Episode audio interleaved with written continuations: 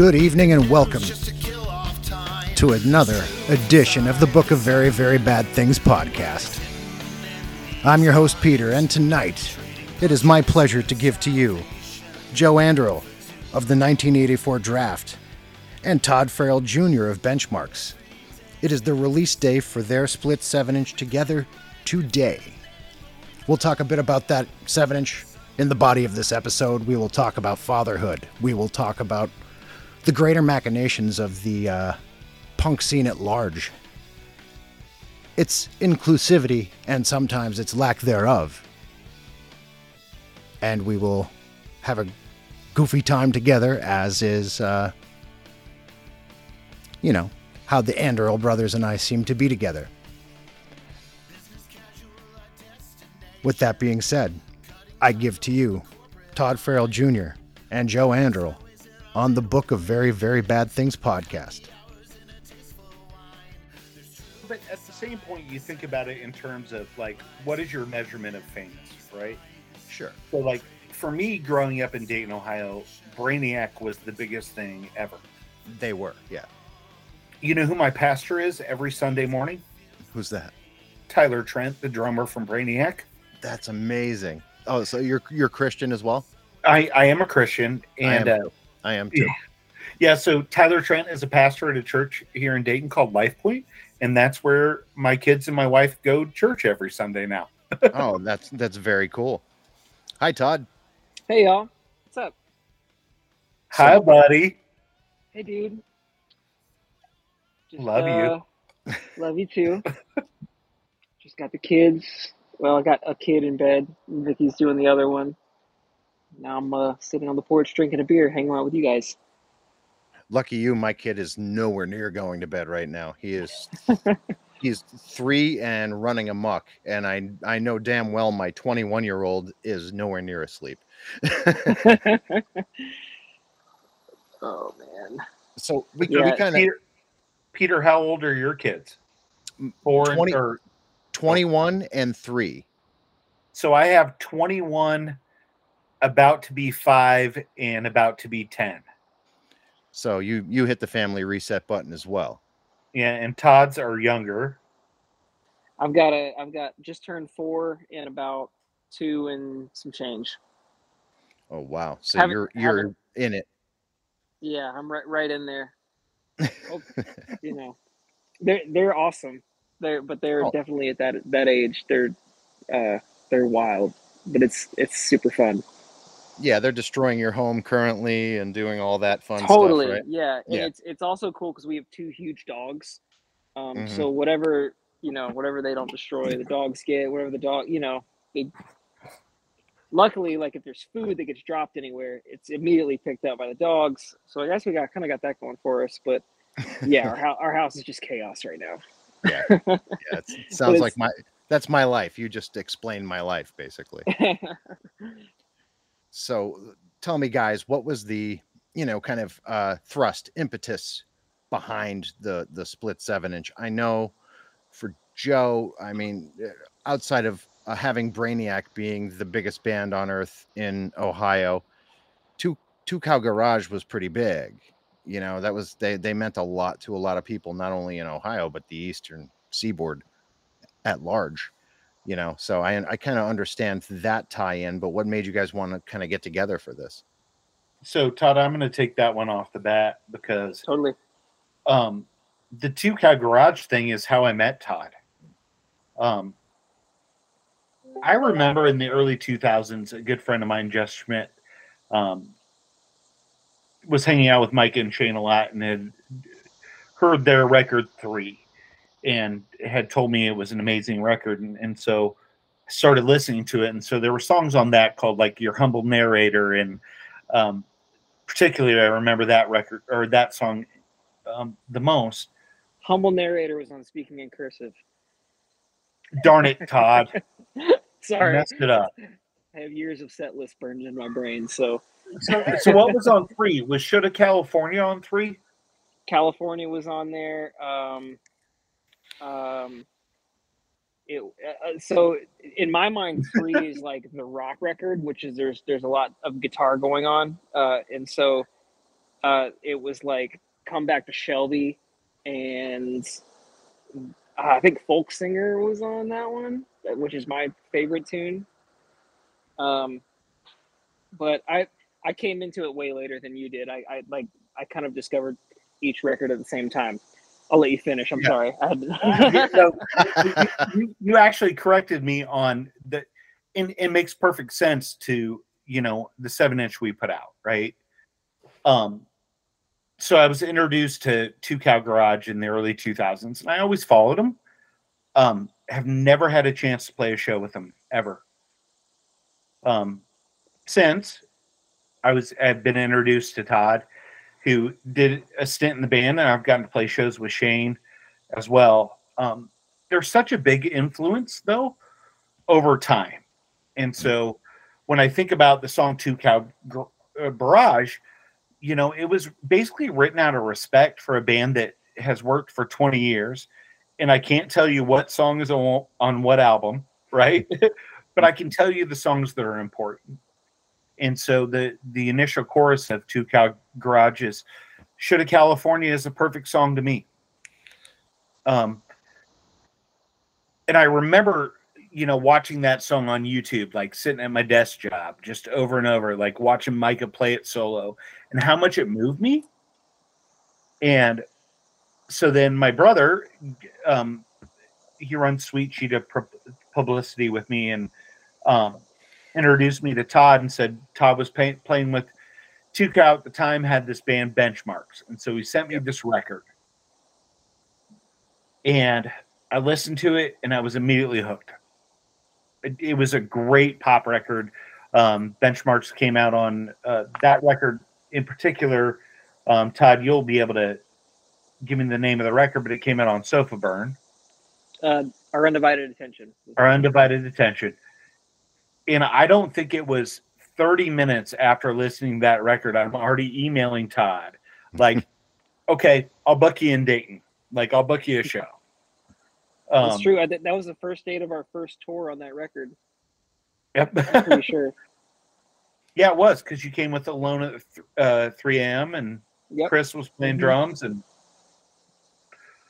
um and from that night on, you just meet people in your life who have an effect on you and realize they get music in the same way. They get the operation of playing in a band in the same way. So they're kind to the people who put on the show. They're kind to the fans and they're kind to the people who work there. Mhm. And and Todd Farrell uh, for me was one of those people. Um Cody. immediately. hey. But so as you know, our relationship has grown over now it's been what, Todd, five or six years? Well, I'm trying to think. That tour was in 2017, so yeah, it's like five and some change. Uh, The five been buds. changed.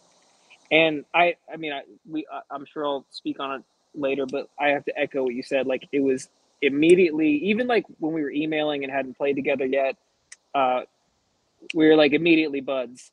And so it like it's five years of living in like different cities and doing things, but like been in pretty relative constant contact since in those five years. You know, um, at least as much as like two guys that didn't know each other from different cities would be. You know.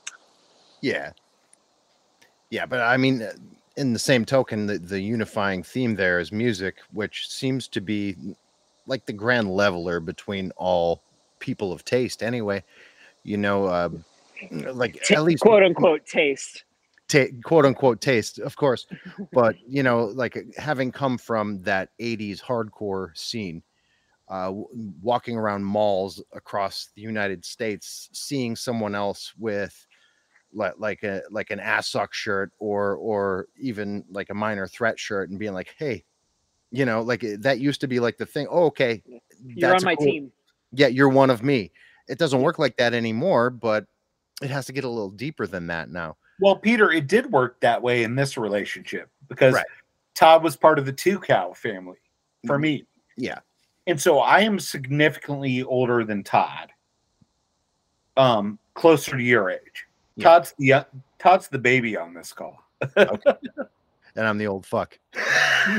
no, no, no. You- You're like my older brother, right? Yeah, and so pretty much. that's how it all works. Um, you know, you just keep handing it down, right? And you Yeah. continue to surround yourself with people who are just cool and have good taste and Yeah. then build around it. And you know, you know, the bands that you can rely on Mhm. to like Two Cow is not like if I was going out there and like every fan of Lucero and your band is a, a, a big fan of that band, right? I'm not Mhm. going to accept all those emails, right? Yeah. But but if if a band references Two Cow like as one of their references, I'm like, I might book you. Yeah. You know. Yeah, same with Chamberlain. That's another one of those bands Oh, like two, God. two cow that like you know that, that Don't even it's start me, Peter, on Chamberlain. I well I that's my eighth copy of that on vinyl I think of of Fate's Oh. Got a Driver. I have the split lip version of Fate's Got a Driver on on clear vinyl that I bought from them when it came out. I'm I'm ridiculous with that band. I, I do too. So, funny story about Chamberlain. Their first show in Dayton, Ohio, they came and played with a band called um, Stronghold, which was Yeah. my friend Mark Kramer from Louisville, who plays in a band called Tender Mercy. Mhm. They were in high school, or not even in high school. Like one of their siblings was playing a soccer tournament in Dayton, Ohio, and they showed up four hours early to the show and uh, got dropped off at the building lounge in downtown Dayton. And Stronghold was just finishing practice for the show that night. And they walk up. So it was Curtis and um, Curtis is the bass player, the drummer. Yeah. Uh, I, I don't remember the Charlie drummer. Charlie Charlie. Yeah, Charlie Walker. Walk up to my friend Mark Kramer and are like, Hey, we're here to play later tonight. And Mark's like, Well, the show doesn't start for like five hours. Do you want to go to Taco Bell? And so Mark takes them to Taco Bell.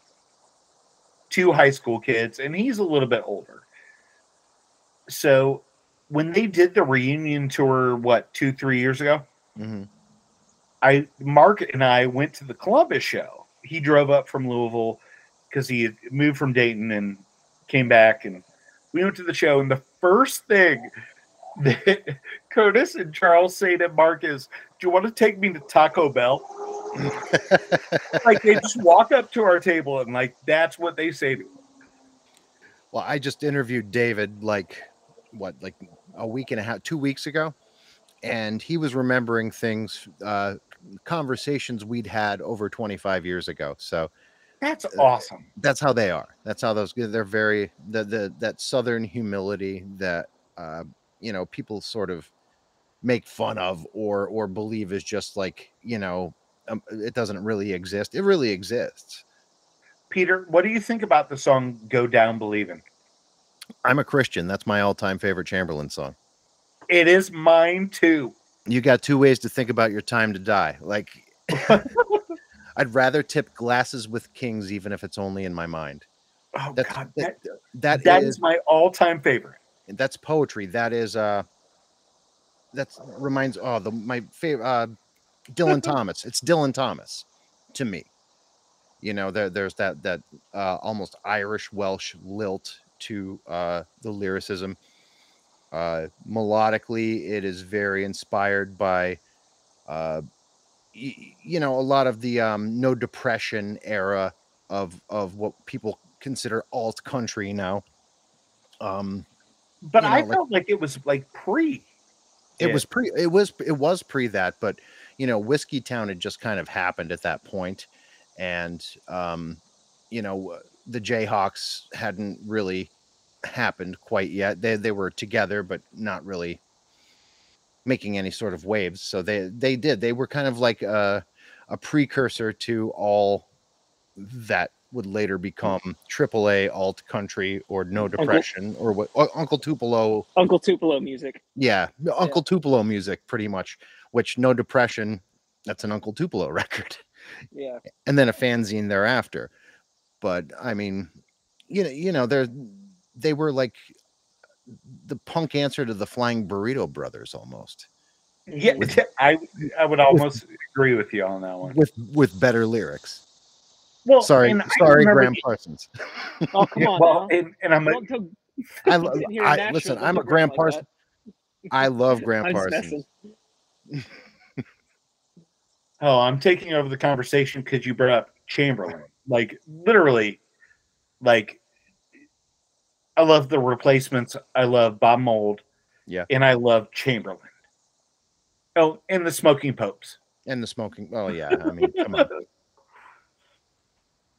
The best thing to come out of Chicago since like the you know the White Sox of like the 1960s. Oh, Todd Farrell's a, a Braves fan.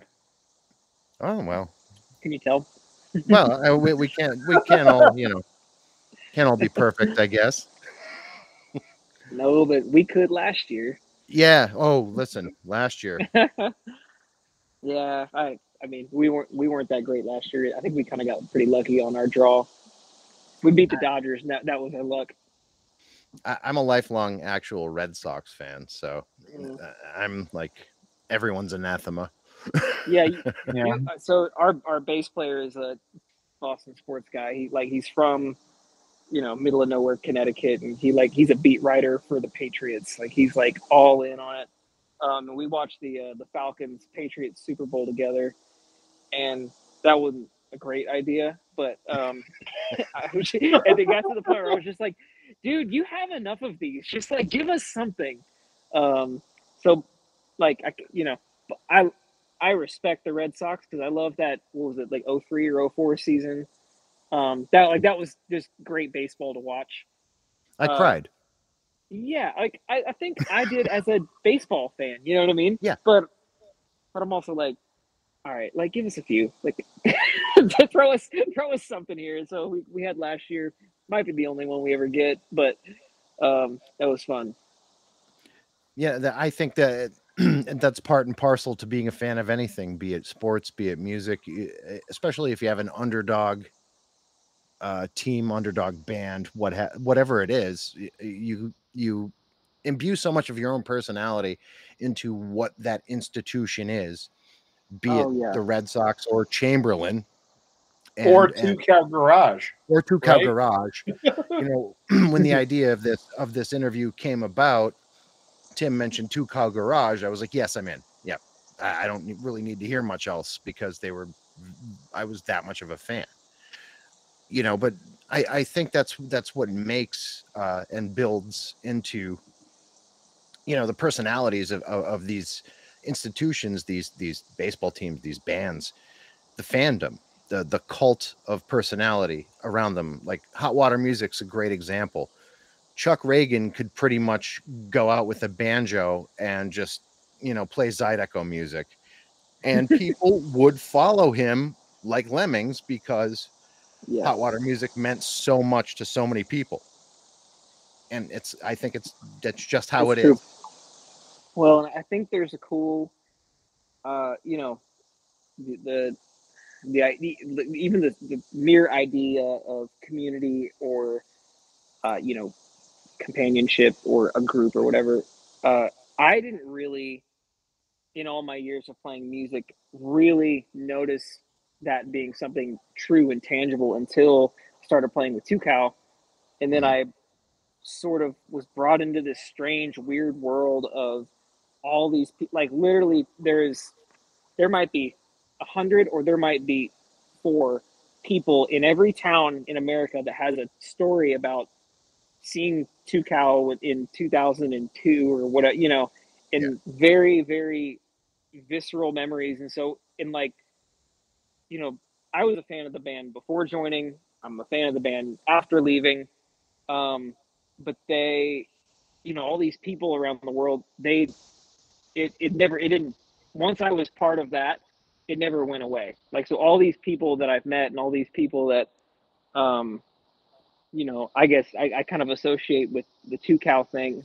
It's not really that. It's just like they're just these really really kind people that all found each other because of this band um and it should you know it's like sports or it's, it's like you were saying uh the the common interest thing while you know maybe superficial on the surface or whatever, it's so real and it's such an intense emotion that people feel to these things. And uh, Two Cow is definitely one of those things. Um, and I, I have lifelong friends that I met through that. I still crash on people's couches that I met through that thing, you know. Yep. Um, and it's just a, a wild, wonderful, and kind of crazy. Like it gives me a little bit of hope for the world, you know. Oh yeah. like that, that there's this this intense human kindness around art or something. It's really cool. it's the truth and it becomes generational especially for us because we're parents but i, I have a three-year-old who has red sox regalia that he knows that's the red sox he wears it Oh yeah. and he knows that's the ramones on the radio he loves it and when he was a year and some change old and chamberlain was shooting a video for their uh, newest record red weather um, they put out a call to the people who had pre-ordered the album or or uh, crowdfunded it, I should say. And in the video for that song, uh, my son and I show up at least three times in in in the body Oh, of that. I gotta rewatch that one. That My my son, my son grabs me and kisses me on the mouth in the video. It's gorgeous. That's awesome. Yeah, and you know that eh, I get to pass that along. Like it, I yeah, it's not. There's no such thing as MTV now, so that's not going to air there. But you know that that's a memory that he can have like 30 years from now when I'm probably cold and in the ground. He hears Chamberlain that gets tied to me. That video gets tied in, and that's a part of his his life's journey. Peter, that is like, like, so I'm going to tell you a little story of. So my wife this year for my birthday gift um, bought me a trip to Nashville. Mhm. Um, she booked a hotel room for us and the kids, and that was to go hang out with Todd Farrell and his family. Mhm. And so when you think about like that musical connection, right? The voices you hear on things because my kids have heard Todd's voices over and over again Mhm. on the car stereo. Um, my kids end up on our own records sometimes. Um, it's just, it's that connection, right? Yeah. It's that way you tie it all together. Um, where music is bigger than just putting out records, it's um, being families together. Yeah. And Yeah. I don't know. Sorry. That No, that the Chamberlain video story started to make me tear up a little bit. Um, it, the, it I every time I watch it, I get choked up too because, you know, I, I mean, we all kind of have this wish that our kids are going to love what we love. love what Yeah. we love and and not think we're dicks. You know Yeah. what I mean? Or, like or lame or whatever. Yeah, exactly.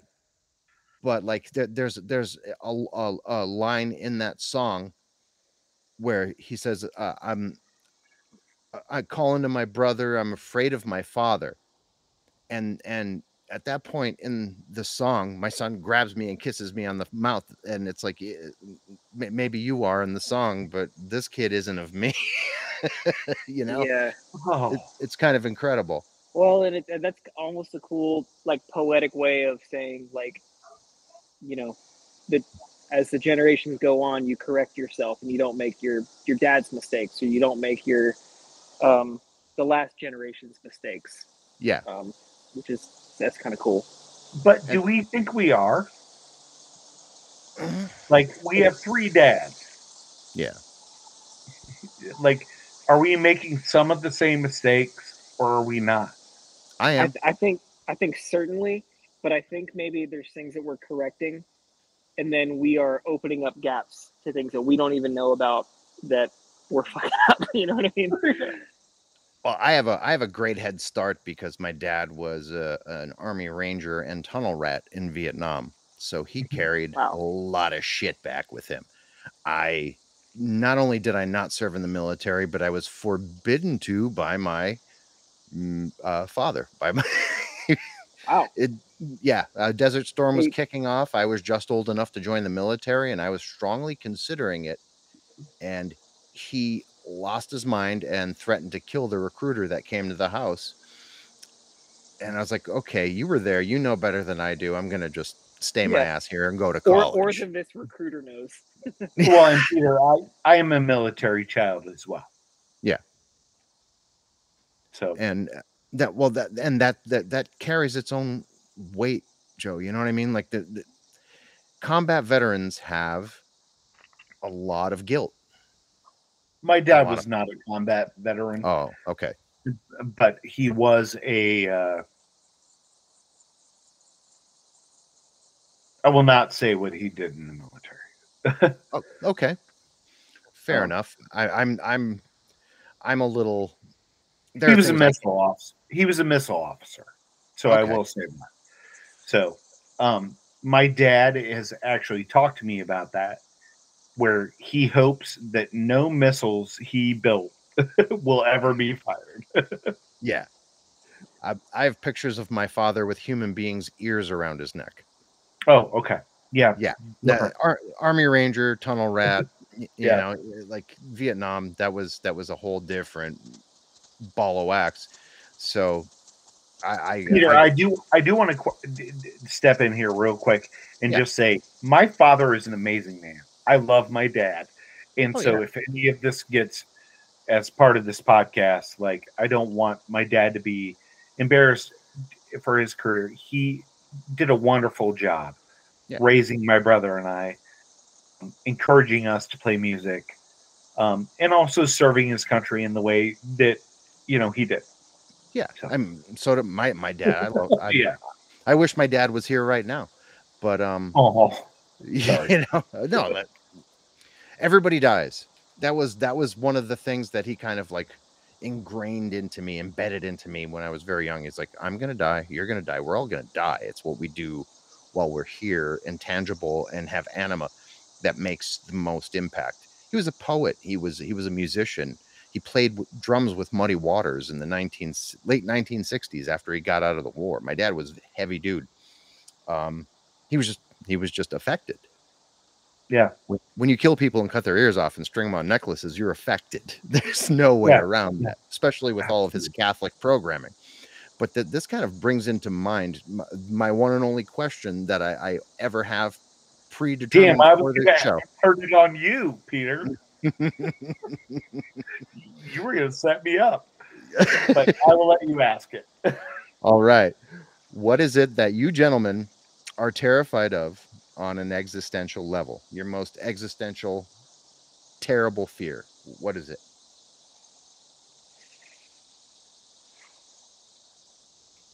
Todd Farrell, do you want me to go first? Yeah, go for it. Um, that I have done things to other people that affect them on a level that does not allow them to be the best of themselves. Wow. And I think about that on a level that not only is long term, but short term as a father, even. That's And the so, that's the least selfish answer I've gotten to that question. you know, I think about things I said to people in the second grade. It keeps me up at night sometimes. yeah. Um, I don't want to be the reason someone took a downturn. But then as I think about it on a completely selfish level with like as a parent, right? Yeah. I know I'm going to do stuff that my kids are going to go on a podcast and talk about, you know, 20 years later. Yeah. But I don't want to leave that legacy. And maybe that that that the word legacy is selfish, right? But everybody has one. I don't want to be damaging to others. And it scares me because you don't know what could be damaging, you know. Um, I'm not afraid of bigger thoughts, but definitely that. Todd Farrell. That's a good one.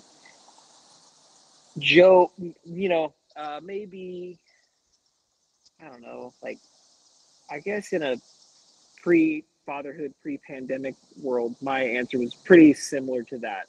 And I'm not saying this is like to negate your answer, but I, I think I'd maybe the new dad or something in me, or the kid in me, or whatever it is, has like the different. So I, I don't know, like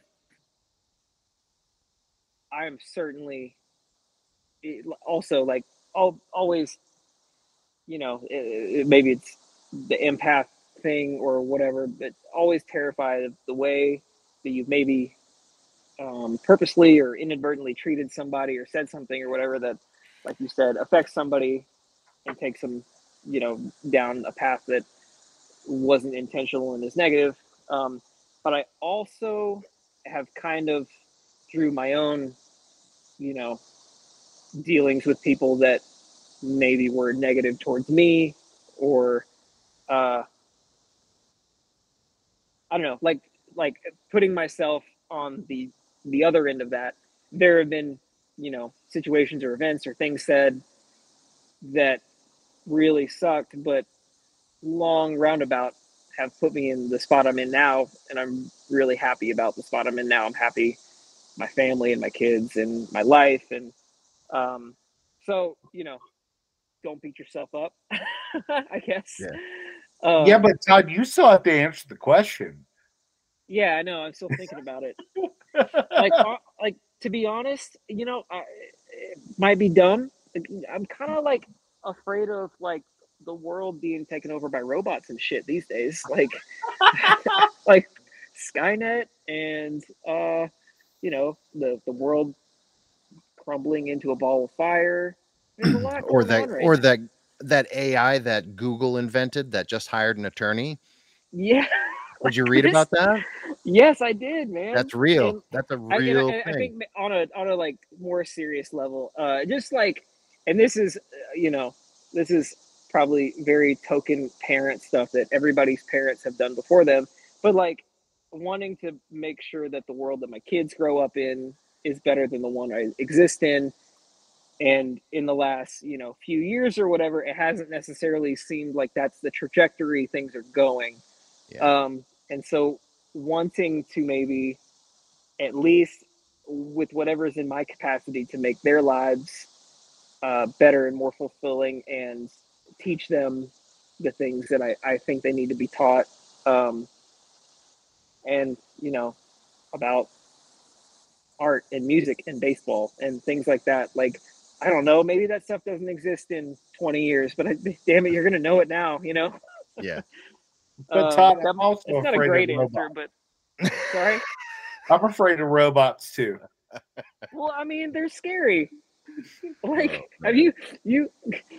I, I watched Terminator Two the other day. It's terrifying.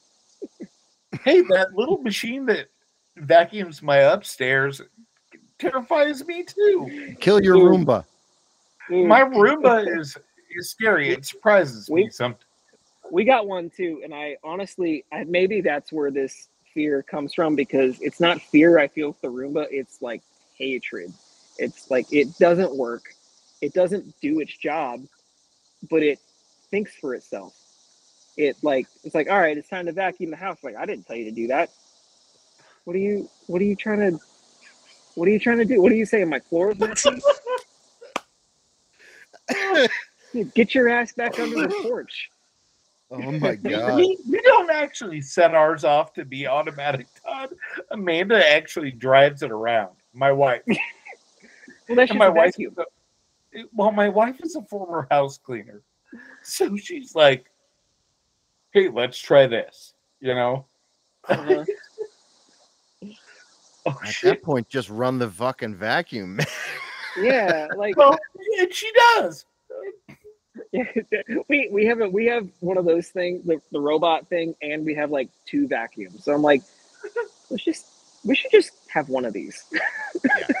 That's why Todd Farrell and I are friends because we have Roombas and vacuums.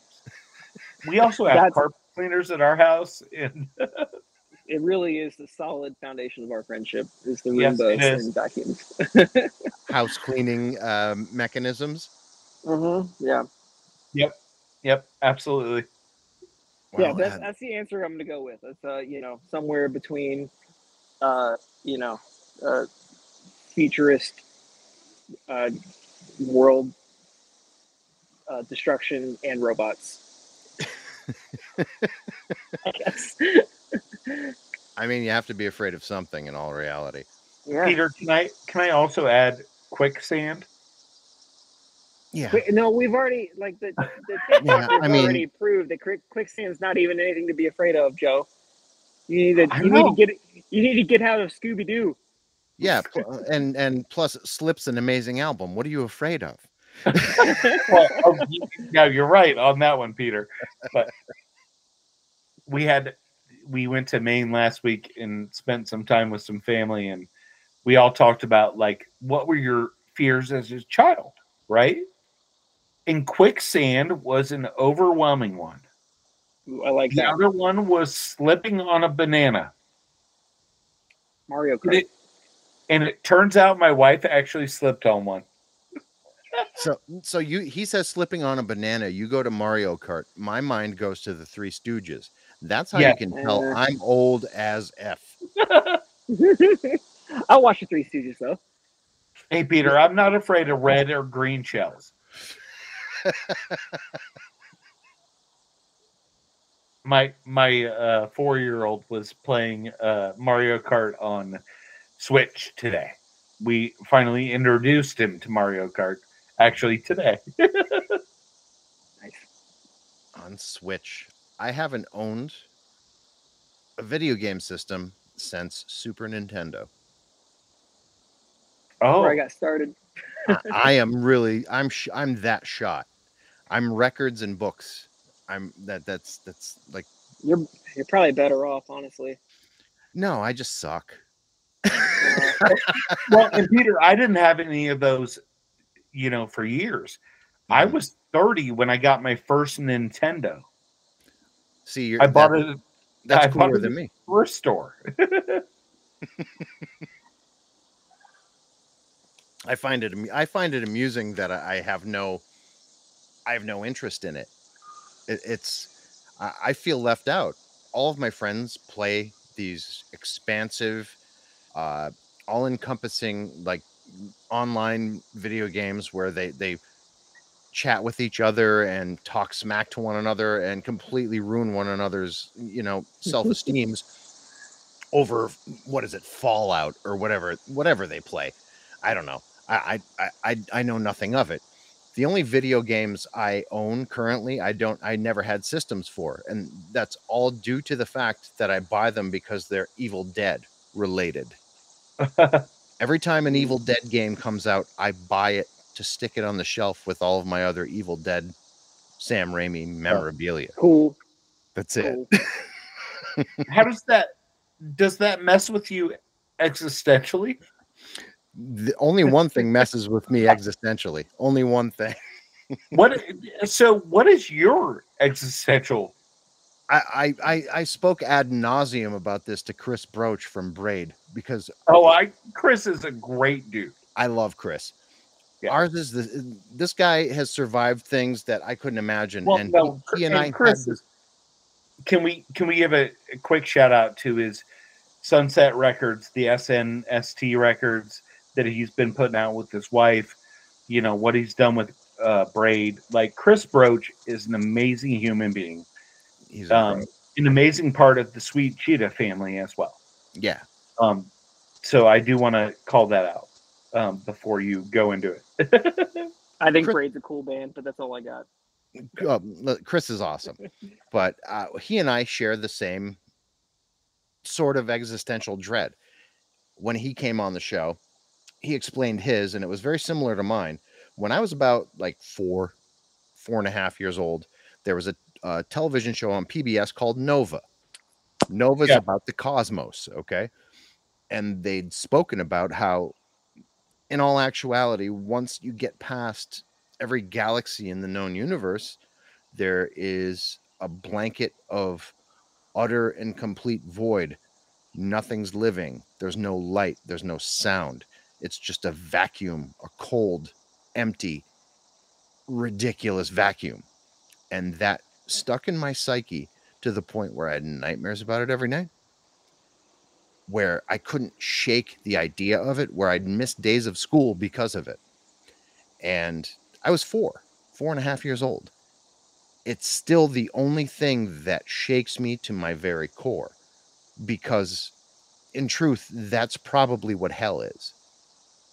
So, Peter, how did you feel about the latest release of the um, space station photos? Uh, one step farther, right? Yeah, that's farther. And and and you know what's out there? The second nothing of, of nothing. It's just the the the a vast expanse of complete and utter emptiness. Uh, do I feel that that really has any impact on my life? No. Will I ever see it? No. Is it anything to worry about? No. But when I go to sleep every night, I go I go there every night. And it's probably Oh. that's probably why I got became a drug addict at one point and was mentally ill. But you know, there's there, there's just something about that notion of uh, a, a tangible, very real place where no life exists, nothing can exist. It's like you're outside, uh, you're outside of the sight of God, right? Even though that that's impossible, but still, wow. okay, that that statement just hit me a little bit, like because Yeah, mm, it, it's it's utter oblivion. Oblivion is the most terrifying notion I could possibly muster. So yeah, that that that's that's mine. oblivion. Huh. Oblivion. Yeah. I don't know. I, I guess I'm a That's- I- needy guy. That's a that's a pretty cool one though. Like that's that's that's a. I, don't know, I listen to a lot of cosmic death metal, and that's just like four records right there already. Like oh yeah. Or- that's that that's like every Oranssi Pazuzu record, right? yeah, yeah. Cosmic black metal. I dig it. now listen i i i love it too but i've i always liked black metal death metal i was in grindcore bands as my first real working bands outside of a youth crew band i was in in the 80s but how does that translate to what you do now Are you asking me? yeah Hmm. Uh, I don't know. I I think I've just always liked a lot of different kinds of music, but I think really playing guitar came from metal stuff. Mhm. Um, very like Randy Rhoads, you know, of those first two Ozzy records, he was like, "That's my dude." Of as far as um, playing, and you know, when you're when you're pick up a guitar for the first team, time at age 13 through 15 and my dad was into acdc and i grabbed that and then the next logical step is you find metallica and then the next logical step is you find iron maiden and then you find at the gates and then you find especially if Uh, you hear slaughter of the soul first yeah. Sla- yeah uh, uh, joe and i talked about that too like slaughter of the soul is at the top 10 record across all genres you know? Yes. Yeah absolutely. Um you know I, I so i think certainly as a guitar from from a guitar point of view that's where the metal always hit me was like this sounds cool like i love tom petty but like it doesn't necessarily sound cool or like badass like sometimes it does it but does not in the, it does not this but not in the same way that slaughter of the soul is like oh this shit is going to punch me you know what i mean um, Neurosis is my all-time favorite band, but my Yeah. my all-time favorite first love was T-Rex. yeah yeah yeah, yeah. I mean, you know, it's all relative to me. Uh, Electric Warrior and Times of Grace are almost the same thing, really, Mhm. except one makes you want to shake your ass and drink beer, and one makes you want to hide in a corner and arm yourself. yeah. you know, Yeah. Uh, Bob Dylan, uh, pretty much Blood on the Tracks, Blonde on Blonde, Highway Six. Like you name a Bob Dylan record up until nineteen like seventy eight, I love them all, and it's to me, it's all the same as Discharge. Totally. It's saying it's saying the same It's thing. the the lyric, the the the overarching theme and message is all, you know. part and parcel. Yeah. Yep. Yeah. But they don't Yeah, sound the so- same. You can go to Go Down Believing, hmm to Slaughter of the Soul, hmm to Elton John's first solo album, and it's all the same. It is. It is. I mean, I love Elton John too, but there's a there there. I think what uh, all of us are talking about really is sincerity in delivery. Yes. For sure. Truly, And I- intentional delivery. yeah, You know, intentional. It it's the way the music sits between the spaces. Mhm. Um, I mean- not I mean, not, not necessarily with at the gates, right? Because that is super intentional. Yeah, But- yeah, but but you know that that guy also has a message. Uh, you know, he's he's uh, Yeah, he, he, he's in all he's in all those uh hardcore bands. He's in all the crust bands that came Mhm. out of like um that part of Sweden in the 90s and even now he's doing that kind of stuff. And, I mean at the gates is back I guess now, but yeah, um but uh Thomas Lindberg is his name. Tom- yeah. I don't Tomas Lindberg. He was Tomas, yeah. Tomas. Yeah, he he's he's like if there was like the anarchist fist in the air hard on sleeve dude of swedish death metal it's him like he's the uh you know he's the voice of that not just musical movement but also sort of like the socio-political thing it, I, I i just read there's there's this awesome book called uh blood fire death um, Mhm. and it goes through the Swedish metal scene, but kind of like it, it says it's mostly about the black metal scene, but it goes through the death metal thing and it goes through kind of like the weird uh, rivalry between Norway and Sweden and all that kind of stuff. And uh, it was really cool to hear interviews with Thomas Lindberg about like, you know, like the Norway bands were doing the kind of like lo fi, spooky black metal thing that um, wasn't necessarily like we're talking about now, like it, it, it certainly was direct and had a purpose, but it was more of a kind of existential, ethereal like feeling they wanted to evoke. it was the nihilist. death metal, yes.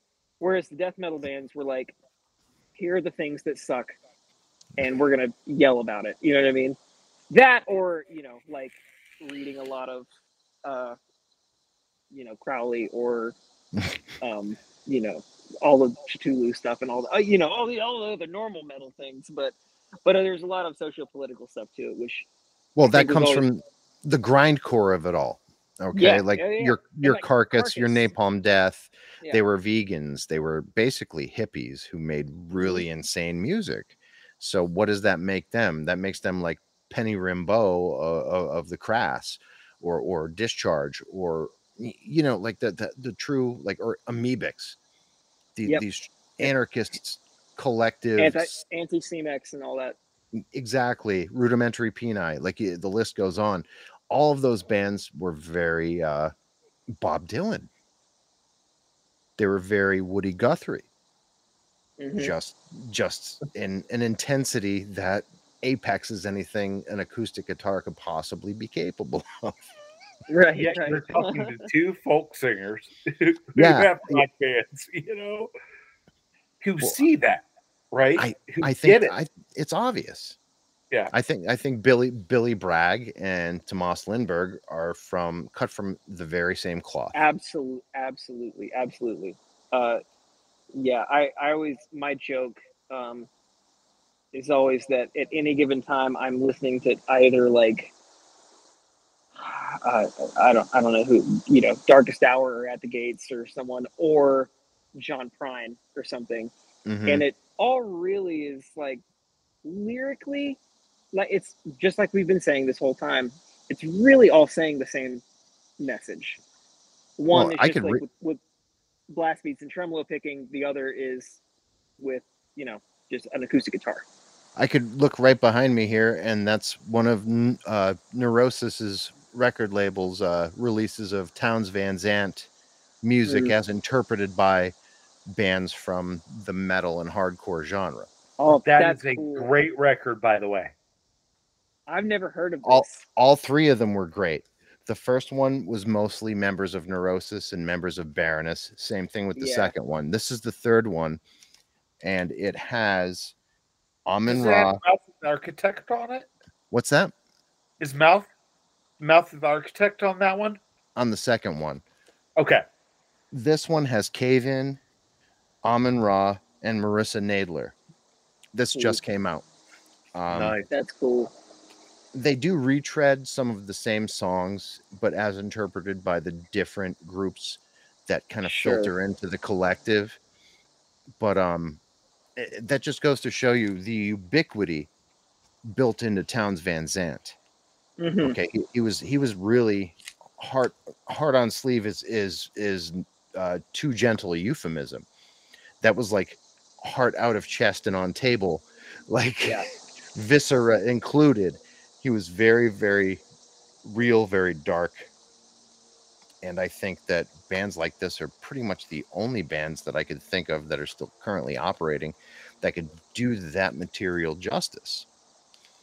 So, So- why not why not you guys being folk singers making quote unquote folk punk or whatever you want to wrap it in uh, you come from the best place to represent it in my humble opinion but what do i know I have to ask: Do you are you into this band Panopticon? i love panopticon So, Joe, I I know you're you're probably not as as in. So this band Panopticon, they're probably one of my favorite current bands going right. It's really just this one guy, Austin Lunn. Yeah. Um, he's out of Minnesota. He used to be from Kentucky, but it's like kind of this like kind of atmospheric melodic black metal. It gets kind of thrashy. It gets kind of deathy, but it's you know, at its core, it's that.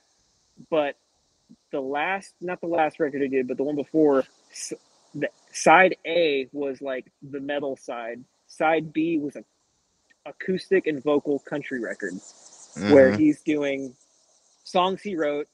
And then I know that when he plays live and he does his acoustic stuff, he's singing John Prine and T- Townes Van Zandt and all this stuff. And I think before I had heard of that band, I had never really kind of thought of the cross pollination of that kind of stuff. I was, you know, like, oh, I know that people like this and that. Um, but it was it that was a really cool thing for me hearing that band and kind of just like going to what we've been talking about, like how the message transcends regardless of the medium. Um, and uh, I, so I just think that's a, they're a really good example of that, in my opinion, of Oh, yeah. just how the, the way you play something matters on a lot of um, you know, eh, eh, levels or whatever you want to call it. But I think the some people get more out of the countryside, some people get more out of the metal side, depending on what your personal preference is. But the the feeling and like like you said, the the heart on your sleeve or on the table bleeding on your plate, um, it hits the same way regardless of the medium, as long as you are able to take it in and comprehend it. You know. Well, so look at look at Nergal. He he he went from you know, and he still Yeah. does Behemoth, and he does what's the name of his country project? Uh, the man. Uh, I forget the name I, of it now. I know I've- that he was two- doing that. Nergal's a weird one for me because, like, on one hand, he I can't tell if he's like cool or oh shit, did I leave you? No, I can't tell if he's cool or if he's like like pseudo fascist or whatever. He like kind of like toes this weird line politically with all the things he says. Sorry, that, and that's a whole different uh, subject to broach, especially with metal. But I know he's got that country band. yeah and it's it's really it's really uh well done um and it kind of bums me out that there is that question about him because i'm i'm a polak he's a polak Mhm. I was and, raised. and I was raised believing we were supposed to be like these anti-fascists, but that's obviously Right. not the case. the uh, what's the the record that Behemoth did in like a mid two thousands? They're probably their big one. What was it called? the Satanist. The Satanist. That was like uh, as far as like getting into more extreme metal, that was a huge one, I think, for a lot of folks. Um, but yeah, yeah, he's got that weird.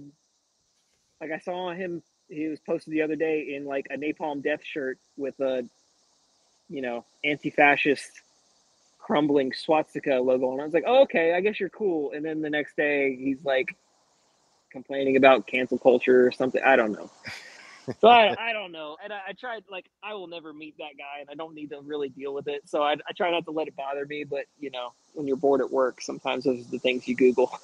So let's go back to Chamberlain, where they aren't racist and questionable. Okay. We're also a hardcore band and a country band. Kind of, yeah. I mean, when actually they were metallic in their way uh, when they were split lip for the love of the wounded. Oh, so good. Adam was playing was actually playing riffs that were heavily inspired by the metallic hardcore of the day. Yeah, I mean Uh, that was, you know, the Midwest at that point because they were from Indiana at that point, right? Yeah. So like, there was this weird circle between basically Columbus, Dayton, Indi- Indianapolis, Bloomington, and Louisville, Mhm. right? So you had Falling Forward. So you had the guys from Elliott who ended up in Elliott. And Right. point, Endpoint. Um, like so those were the bands that got me into hardcore, which led me to metal, Mhm. right? So it was Falling Forward, Endpoint, and Split Lip were really probably my three. And then, you know, the Ohio bands came along and then the Dayton bands just went crazy. But Mhm. I just wanted to stop that conversation about the metal bands. For Try to go for every- somewhere else. For every Yeah, I- bad metal band, there's a million good ones. That's Yeah. but the bad ones are one that get the press. Yeah, well, I- I- and it's the same with hardcore. I mean, like the bands that I'd grown up lionizing, loving, like the Cro-Mags, and and nothing against the Cro-Mags, but John Joseph, who's like on one side of the coin, is very vegan and and very plant based and very you know like Hare Krishna Mhm. practicing, but he's also sure. anti-cancel culture and and and very alt right almost or libertarian at best in his way. It, Right. It's it, it- it's hard to swallow because a lot of people say, well, you know, he's in his fifties, so as you get older, the, the older you tell get, the older I get, the more less conservative I get. I get more liberal. I, I get more too. liberal, and I was always I'm- liberal, But I think that's because we're parents, probably. you know, and we want to raise our kids in a in an environment that is not BS. Well, I mean, I, I think, I, as far as I'm concerned, I'm I, I could probably be excluded as far as uh, you know a lot of things because you know I I, I get I get mated out of it. I, I have my my little brother's gay, my uncle's black, my cousins are black, my wife is black, my son's mixed. You know, I don't really have a choice but to be that. But I, that's what I always was.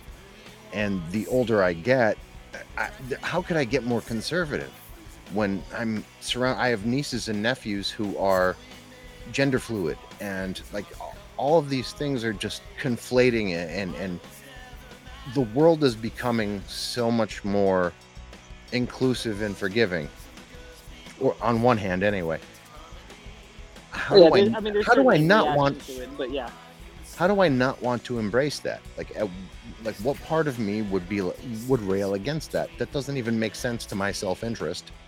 Well, and for me, Peter, like you know, I have an all-white family, right? Mm-hmm. Three boys, 21, 10, and five. Mm-hmm. and I'm living in today's American culture. Yeah. how do I raise my boys to be the most kind, the most expressive? How do I let them be themselves, right? And be respectful of everything around them.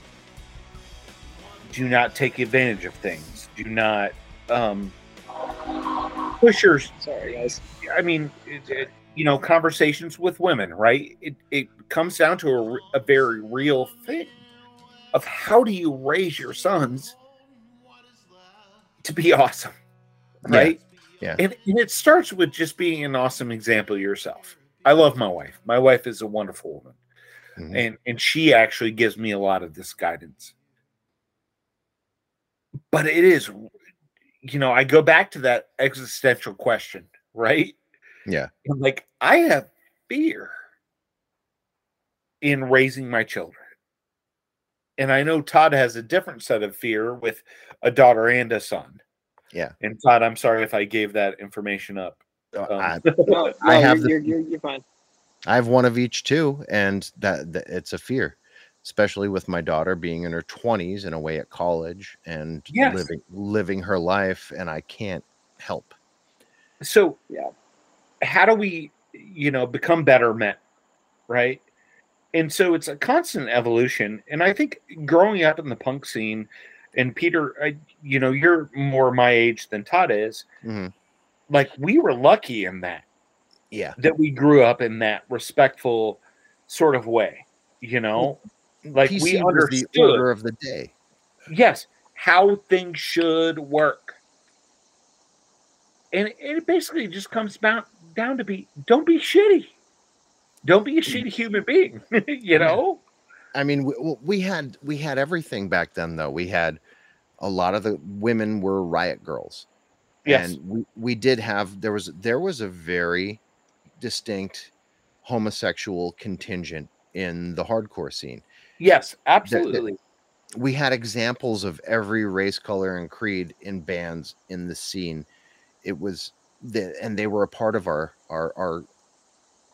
I, I I hasten to call it a gang, but it was like our crew. It was our our our yes microcosm of of the greater reality that we were railing against. So it was it was part and parcel to the creed of what we were a part of, to not only embrace this but celebrate this diversity within this very small group of people, yeah pre- preparing us for what is the current state of affairs right now. and, Um, and totally um i also think though like as a 43 year old man who's still putting out records and i know i just put out a record with todd right it comes out on september 2nd Mhm.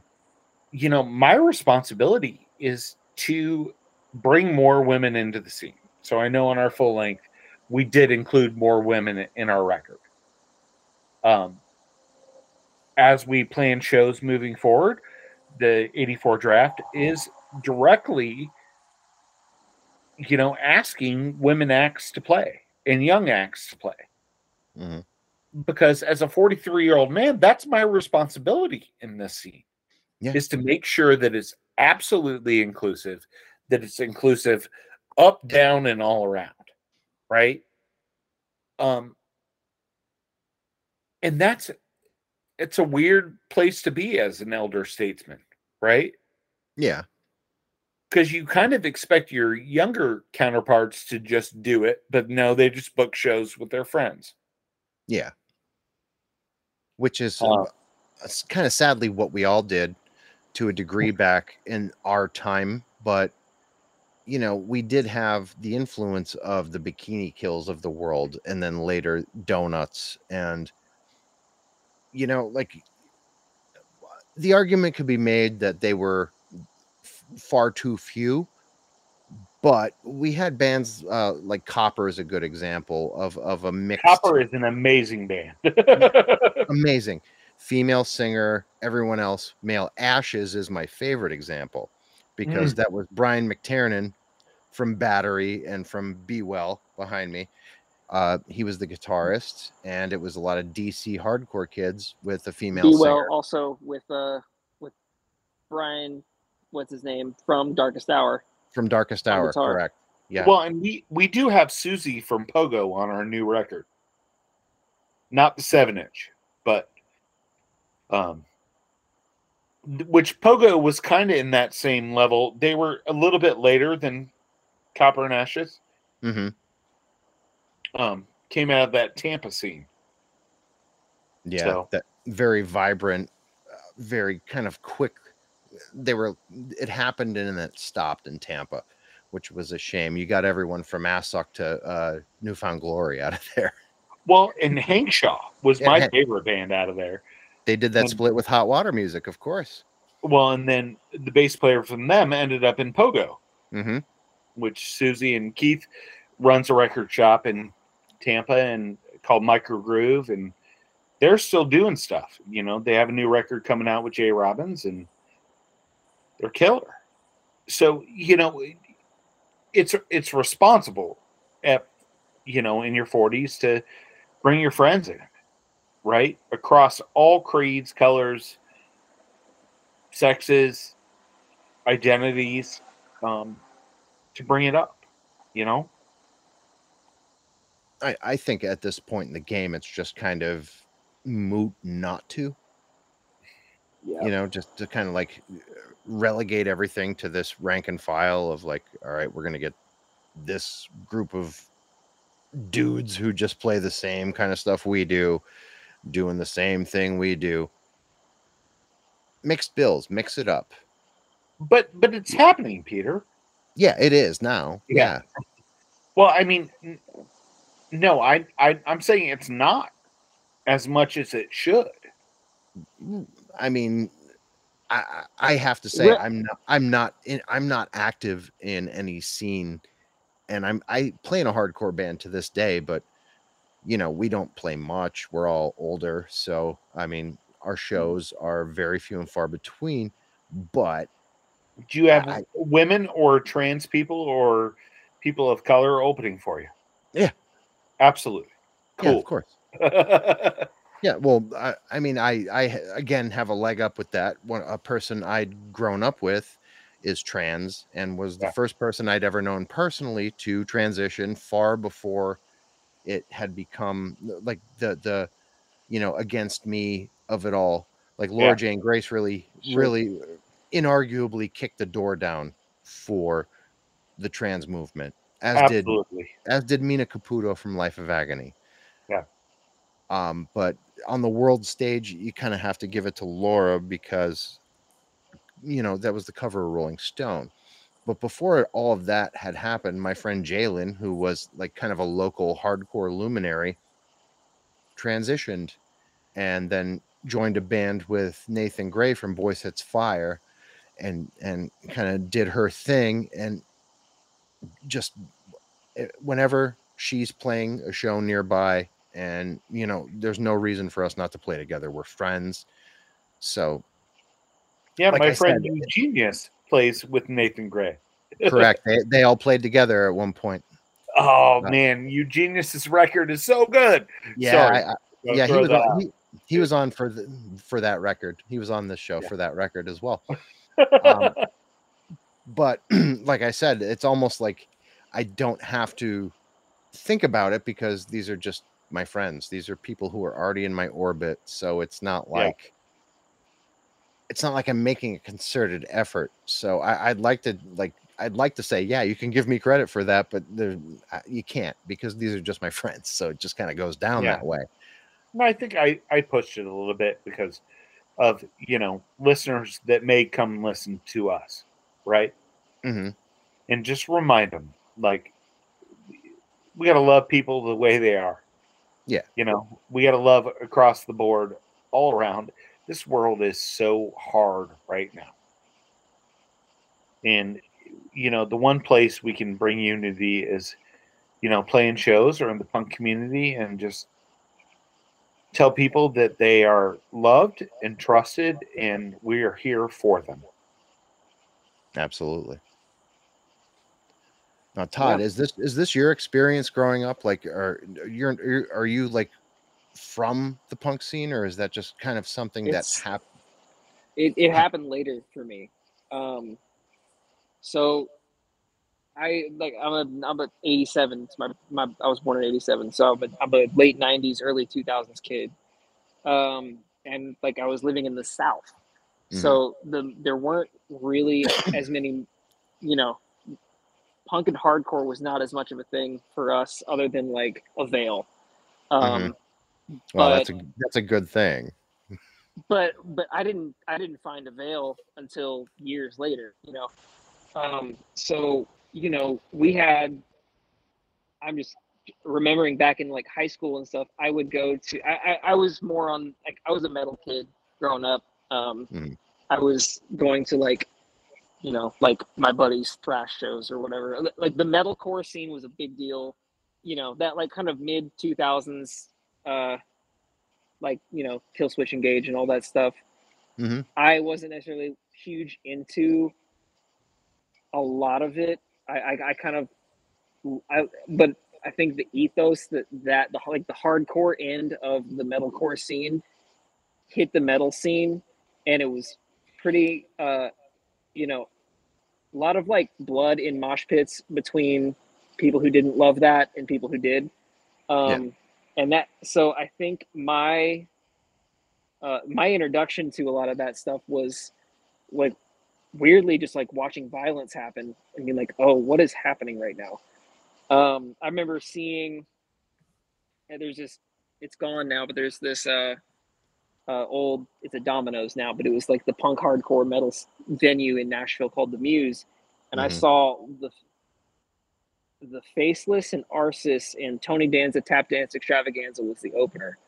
And kind of like back, you know, this is in maybe 06 or 7. So that like the bill was put together because like in the South it was like, okay, here are three bands that use distorted guitars.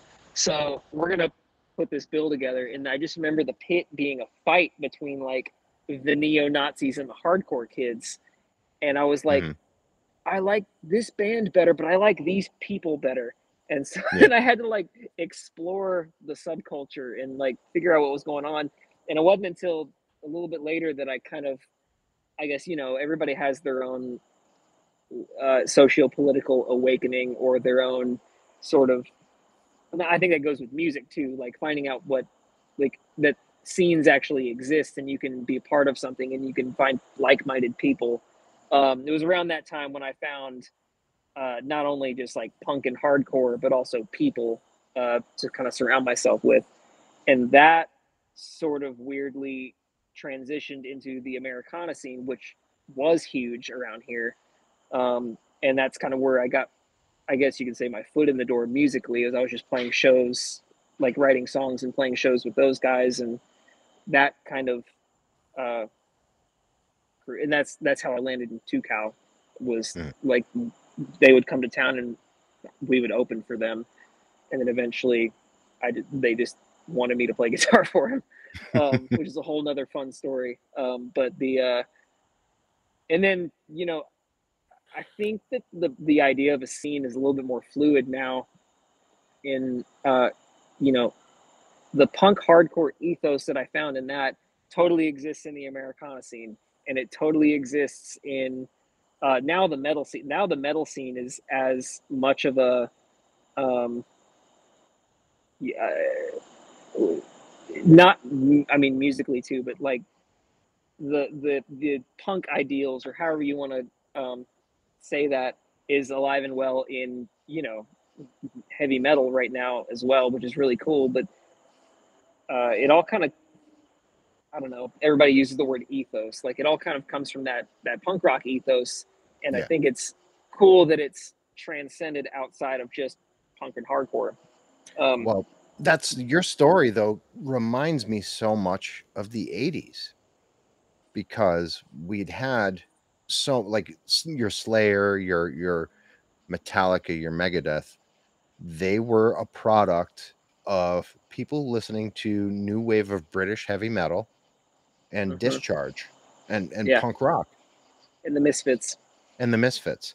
So like that that first surge of thrash had Anthrax involved, had later on SOD involved, and and the I saw the Cro-Mags opening for Motorhead. Yeah, And, Okay, and like- Motorhead transcends before all that stuff too.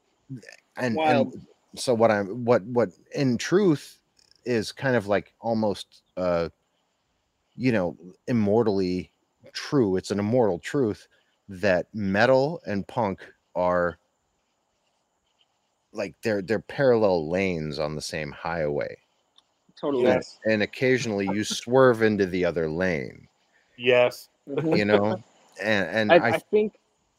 Go ahead. I think that uh, the same can be said for, you know, you talk about the replacements and Husker Du, and then you talk about Uncle Tupelo, and then later like Whiskeytown, and and then of course Chamberlain. uh, Like they're they're just differing lanes on the same highway that And then Two Cow Garage. And Two Cow Garage. Uh, th- it's or the legendary Shack Shakers. You know, the, these uh, and Rocket from the Crypt, they all just kind of like they're all traveling the same Oh, road, man. intermingle, and I- that's it's always been that way. The first Iron Maiden record, Iron Maiden had Paul Di'Anno as a singer, and he was not and a a metalhead. He was a punk dude. He was a punk Yeah. dude playing in a metal band. That's I, I know I keep going back to Darkest Hour, but that's why I think I always gravitated towards Darkest Hour because they were essentially a DC hardcore band that worshipped at the gates and couldn't really play their instruments. Yeah. And so it's just like all the all the aggression and all the passion and all the the you know the feeling and and the the message is all the same, but it's just like a little bit more shreddy. So it hit like it hit oh, both yeah. of my you know both of my spots. But the uh, you know, it, what we were saying before, how it all just transcends genres and, and all this. I think, uh, so like a quick story, um, Two Cow got, like, I think my second tour I did with Two Cow, we were opening for a couple weeks for Tim Barry, um, back to the Avail thing. And that was Yeah. one, it was just like super cool. Like, holy shit, this is Tim Barry. And he's like hanging out with us every day. Um, but two, we were this and, and at this time the two cow garages two electric guitar bass drums and loud you know? Yeah. um this is this is not like early kind of like alt country two cow. This is like punk rock two cow. Um and this is at least while i was in the band this is at our like raunchiest and loudest and like most crazy. Um we open every single one of those shows and then tim comes out by himself with an acoustic guitar and totally owns the stage. Like I don't I'm not to say shows us up, but he commands the room just with his songs and, you know, uh just as well as we did with all that noise we were making. Um and it's the same thing. It's just two lanes of a different thing. Um I would love to see more tours packaged like that or even just shows like you can you can do you can the hardcore band can play with the country band if it's the right thing Yeah. and i, I think that would be a way to like we were saying earlier not just cross genre but um, bring more you know human beings into uh, whether it's bands or fans or whatever into the scene not necessarily of the genre scene but the scene of people that are welcoming and hospitable and supportive and a lot of people need that kind of thing but maybe are scared of going to the hardcore show or Yeah. maybe don't want to be seen at the country show or whatever. Um anyway but I, I that also that tour taught me a lot about that kind of thing too. It was pretty cool. It, it reminds me not only of you know my experience in the 80s but also and you know joe you can speak to this in the 90s early 90s especially we had examples of you know these mixed bill tours not only on on on an independent level but like i'd seen public enemy open for not only anthrax and primus but before that the sisters of mercy who were like the preeminent goth Cool. band of all time public Yeah. enemy opened for them on a tour i uh, we have examples of of sick of it all and krs1 from boogie down productions touring together all of i these it's amazing. Right now, Sick of It All is going on tour with Cypress Hill. You know, the- my the- dogs. these things that that occurred in the past they are happening again on on you know on um not the macro as they should in the microcosm of of a smaller scene yes these things are occurring again i think For sure. what it, it comes down to is just enough people who are willing to continue in that tradition Yeah, and I Mhm. think there are enough, Peter. You know, there's enough. Uh, you know, even I have my godfathers of, you know, my own local scene, right? Yeah. um, people I looked up to, um, and still look up to, and have played in very important bands. But then they also, you know, give you a little bit of wisdom, and then you do the same for your younger side of it. Um, we, we're lucky in Dayton, Ohio. You know, Dayton has a long history of funk Mhm. and uh, you know weird independent music. So it's it's not weird to go to the grocery store and run into members of the Breeders yeah and members of like classic funk bands like Zapp. Yeah. At the same time. Um and so that's really great. So I think my at least in my community, it feels really like they're trying again. You know, we have some young business owners who have opened up additional record shops and are throwing shows and bringing in young bands, old bands, and dare I say, I'm the old band now. You know, um, but it's neat to see, and it it's nice to grow with the younger people as well. Um, I think I've been a little bit out of touch as a parent, but now I can bring my kids.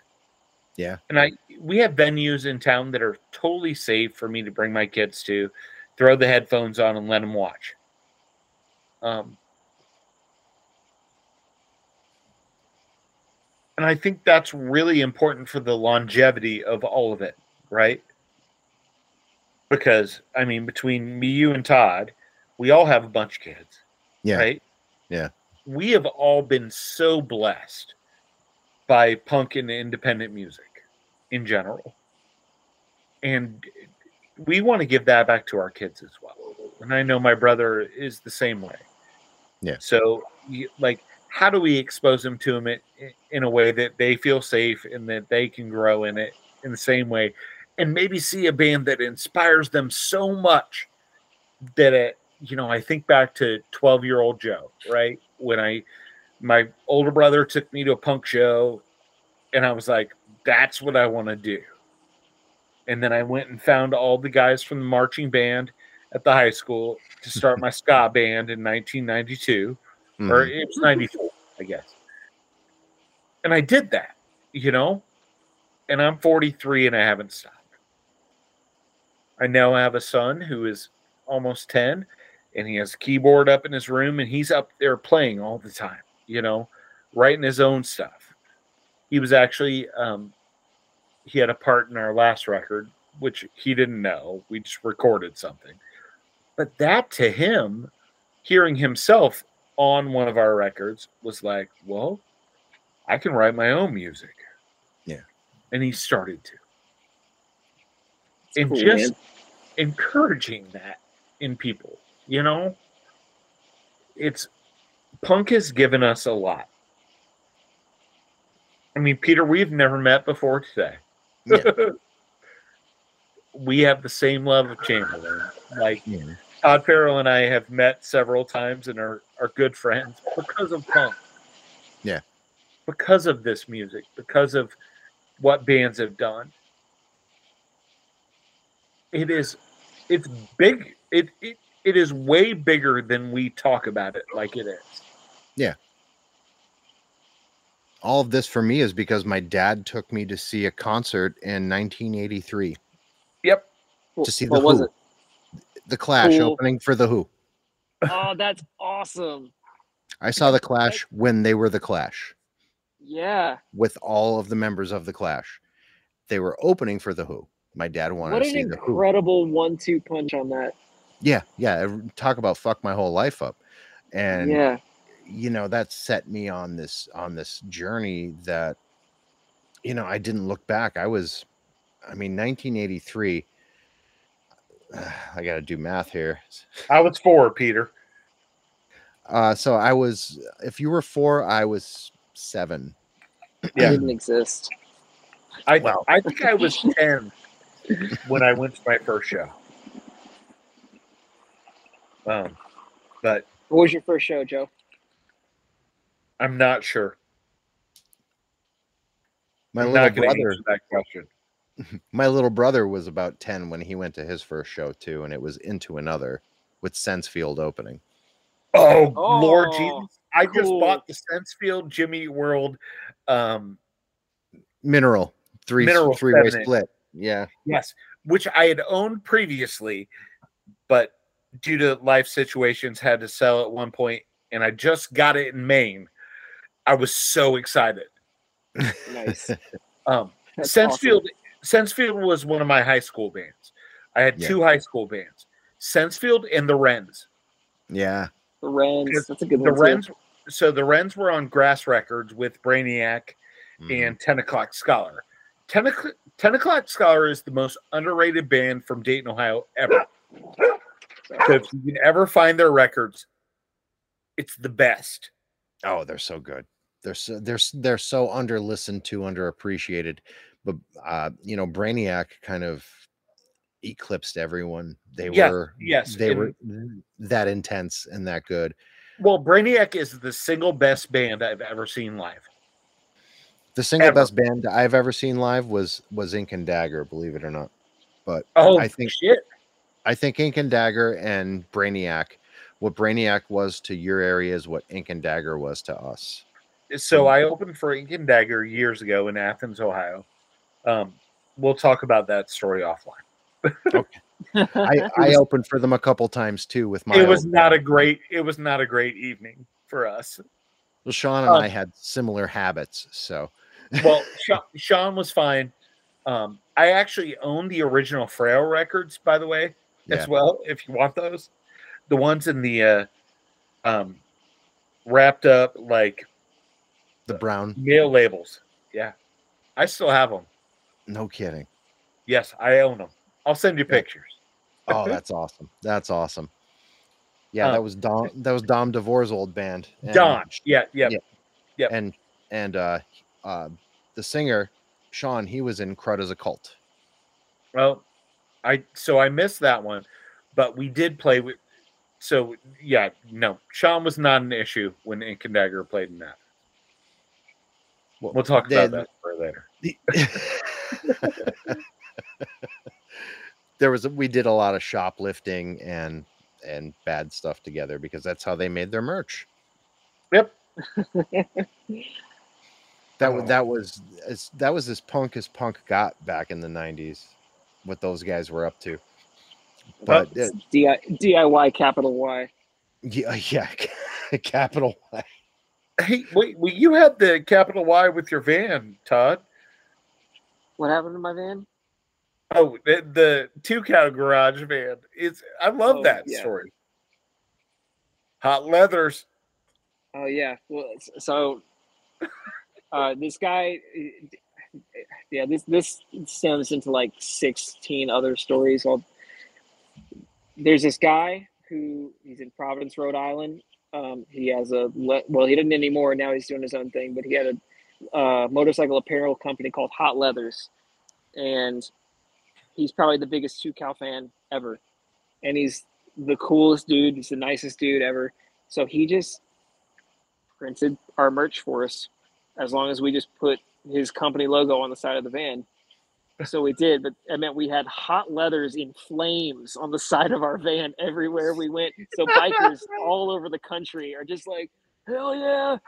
Uh, and we actually like got a, you know, a biker crowd sometimes at the shows. Um, That's interesting. but then, like Murph and I, Murph, who used to play drums in Two Cow, he and I would go work at these biker rallies all over the country. Like when we weren't on the road, he would be like, "Well, if you guys want to make money, you can come work for me." And so we would go. We went all the way to Sturgis, South Dakota, and Laconia, New Hampshire, and down to Daytona in Florida, and all over. Like literally just selling T-shirts to bikers, and it's like these events are like they're just like giant Trump rallies with exhaust everywhere, and it was like Yeah. This surreal thing. And and this guy is like not into that, but he's like, I don't know, man. I grew up a carny, and this is where I landed, so this is my business. You know what I mean? um, yeah, and he'll tell you the same story. Like it, it, this dude's his story alone is amazing, and I could go into all that too. We, we But- should probably get yeah. you an interview, Peter, with him. Yeah, Yeah. yeah, it sounds Hot sounds leather about right. Andy from Hot Leathers is the dude. He's he's amazing. Um, So Todd and I did a run right before COVID, like Yeah. literally a week before the shit or shit shut down. He had come to Dayton to play a show, and then we played it Columbus. was it was supposed benchmarks was supposed to do the shows, and then we, a tornado hit Nashville, and our drummer couldn't leave his house because there was just trees everywhere. Um, and he, like in addition to like he had stuff to deal with because there was trees everywhere. So like, all right, I'm just gonna I did this run just by myself solo. well, and Todd, Solo, tell the like- real story because your baby was due like three weeks later. yeah. Wow. So it was it was a situation where, uh, the I mean the shows are like March 9th and 10th, and my child was born on March 17th. Jesus. Um, so and like you know, I was talking to my wife before, and I was like, I you know, I could very easily tell Joe like, listen, man, like this is between tornado and about to have a kid and all this, like I I could bail out. And she was like, no, you need to go because you might never go again. because, because between the tornado and the kid and the looming global pandemic, who knows the next time you're ever gonna leave this house? You know what I mean? Um, and Joe can attest. Vicky's wonderful with that stuff. So, um, so we left, uh, and we did one. The first show was at the Yellow Cab in Dayton, um, and that was like I played by myself. I think either right after or right before, uh, like the Earthquaker Devices band. right What's, before what are they called? Relaxer. Yeah. So, uh, like giant light show and fogs and like 17 guitars and like and then it's just like okay but here's a little old me Yeah, so my Jamie silly Stillman sons. owns, owns Relaxer or Earthquaker devices. The Yeah. pedal. pedal company. company the pedal company, yeah. Yes, and so he had a whole setup in the back room, like to sell people pedals, because we had invited him, and Todd plays right before it, right? Yeah. Um, which is hilarious because Todd's a pedal guy, you know. Oh yeah but i couldn't like use pedals because it was just like me playing by myself because the band So didn't we- come so the next night we play in Columbus with um actually the guys from Two Cow. yeah shane uh, shane and um uh jay and george the new guitar and drummer and shane obviously And then, um, Todd and then Todd, Todd, Todd, Todd May's in that band. And who plays with that- Lydia Loveless. So we Yeah. pull up the show And- in my minivan. George and oh, Jay Oh, also I- play with Lydia too. Oh, George all- and Jay. They, Yes. they they double they they double duty with Two and Lydia. Wow. And so we to this laundromat in Columbus, dirtiest laundromat in the world. And we pull in the back parking lot, and there's a, a van that says what hot leathers or Yeah, Hot And- Leathers. and and so Todd's like, Yep, Shane's here. Oh, and I don't I don't know if you knew this part of it. I uh I still had a key to it on my keyring. so I just got in it and like just sat in it for a minute. And he came out and was like, Todd, what the fuck are you doing in my van? and so I gave him the key. I gave him the key back. I did not know that part. I just knew we Yeah, I- pulled up and you were like, the hot leathers van is here, Shane's here. It- dude, he picks. He's got. He's got kids. He's got one son. Um, I think he's going on like eleven or twelve. Maybe he's older than that at this point. Um, but he like picks his kid up from school in that van. Like, Oh, like, great. yeah, because that, that's his car. You know. And you have to know, like Shane Sweeney is the nicest dude ever. Yeah, Like, he's he's he's like my big brother. yeah, anyone I've met in the two cow family has just been nothing but kind to me. So Sweet Cheetah does do a lot of work with Micah and Shane and um we don't do the Lydia stuff, but man, I am fans of all of them. Mhm. Anyone in that family, from Todd Farrell to Todd May to Shane Sweeney to Micah Schnabel, like they're doing really cool shit. and It's so It's to have amazing. Todd involved with me with the seven inch is actually a really honor, a big honor for me. It's an honor Oh. for me, dude. I'm just happy to make stuff. and this but- is come. We have to wait until September for this, huh? Well, well, well, did the well the seven inch or Todd's song premiered today on Yeah. ghettoblaster.com. Um, seven inch comes out on September 2nd, and then um, we have an announcement from the draft that might involve Todd Farrell as well. Hmm. Coming Oh, after sick. that. We're gonna do that one, eh? Well, we got a full length coming out too. Oh my Yeah. god. What's this? What's this going to be like? The full length? It's just So like the split the- up, or oh no, the it's an 84 Oh, just draft. them. oh, okay. but Mr. Todd Farrell has a big portion in it. Well, for one song. So Oh, that's big Yeah. I love that. I love that song. I mean, that Yeah. song's already like on YouTube live. Everybody knows. they don't know yet. You just told them. Yeah. Now they know. Oh, I mean, you you can Google it. True. But Yeah, Um, we're but yeah, excited. I, I'm stoked for your record. It's gonna be a good one.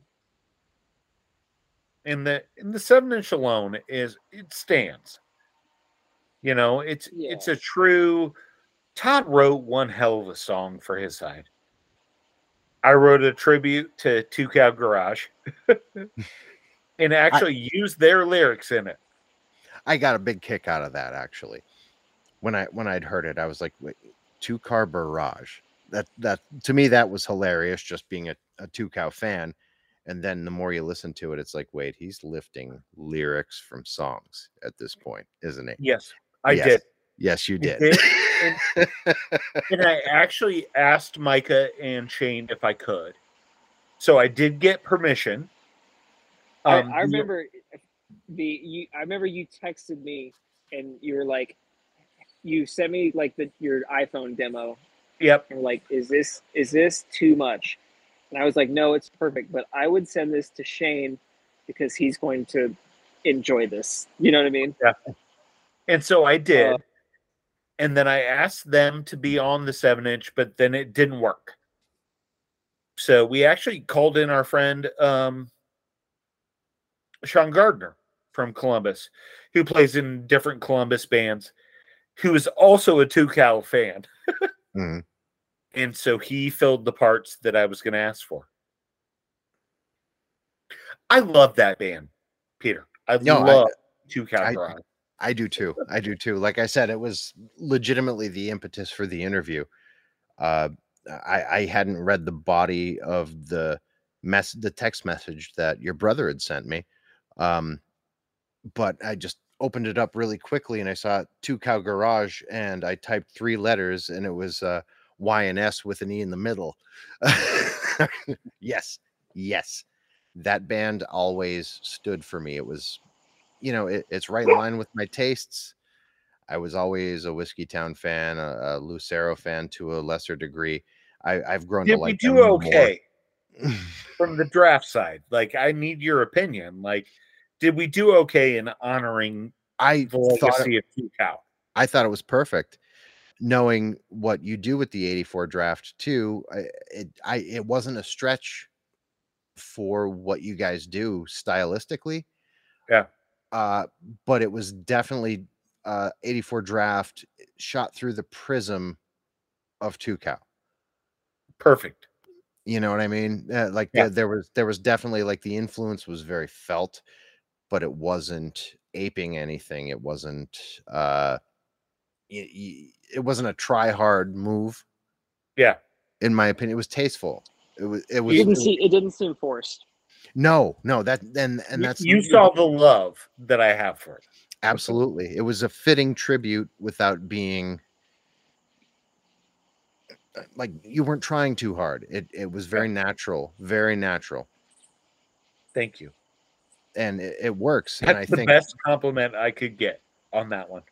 and those songs work together, which is really interesting because you go from one side to the other and they're not out of place with one another either. No, Todd nailed it. For nailed know, for for two styles that have similarities but are not you know in in, in truth the same. Yes. They they they definitely they're on that that two lane highway I talked about that they ride perfectly with one another. There's no disconnect. No. And that's because that's my brother from a different mother over there on the phone. Oh, I boy. loved it. I love Todd Farrell. Love you too, dude. Sorry, guys.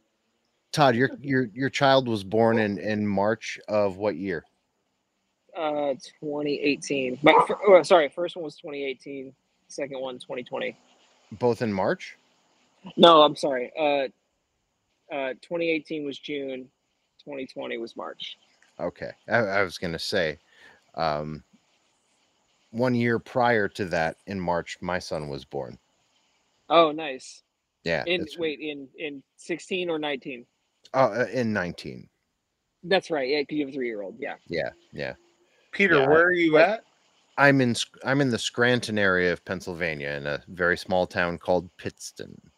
Okay. Well, we'll have to make a zoo visit for all of us, Yes, our Yes. kids. Yes, as well you should. That's, that's what we do. Well, so Todd and I hung out earlier in June.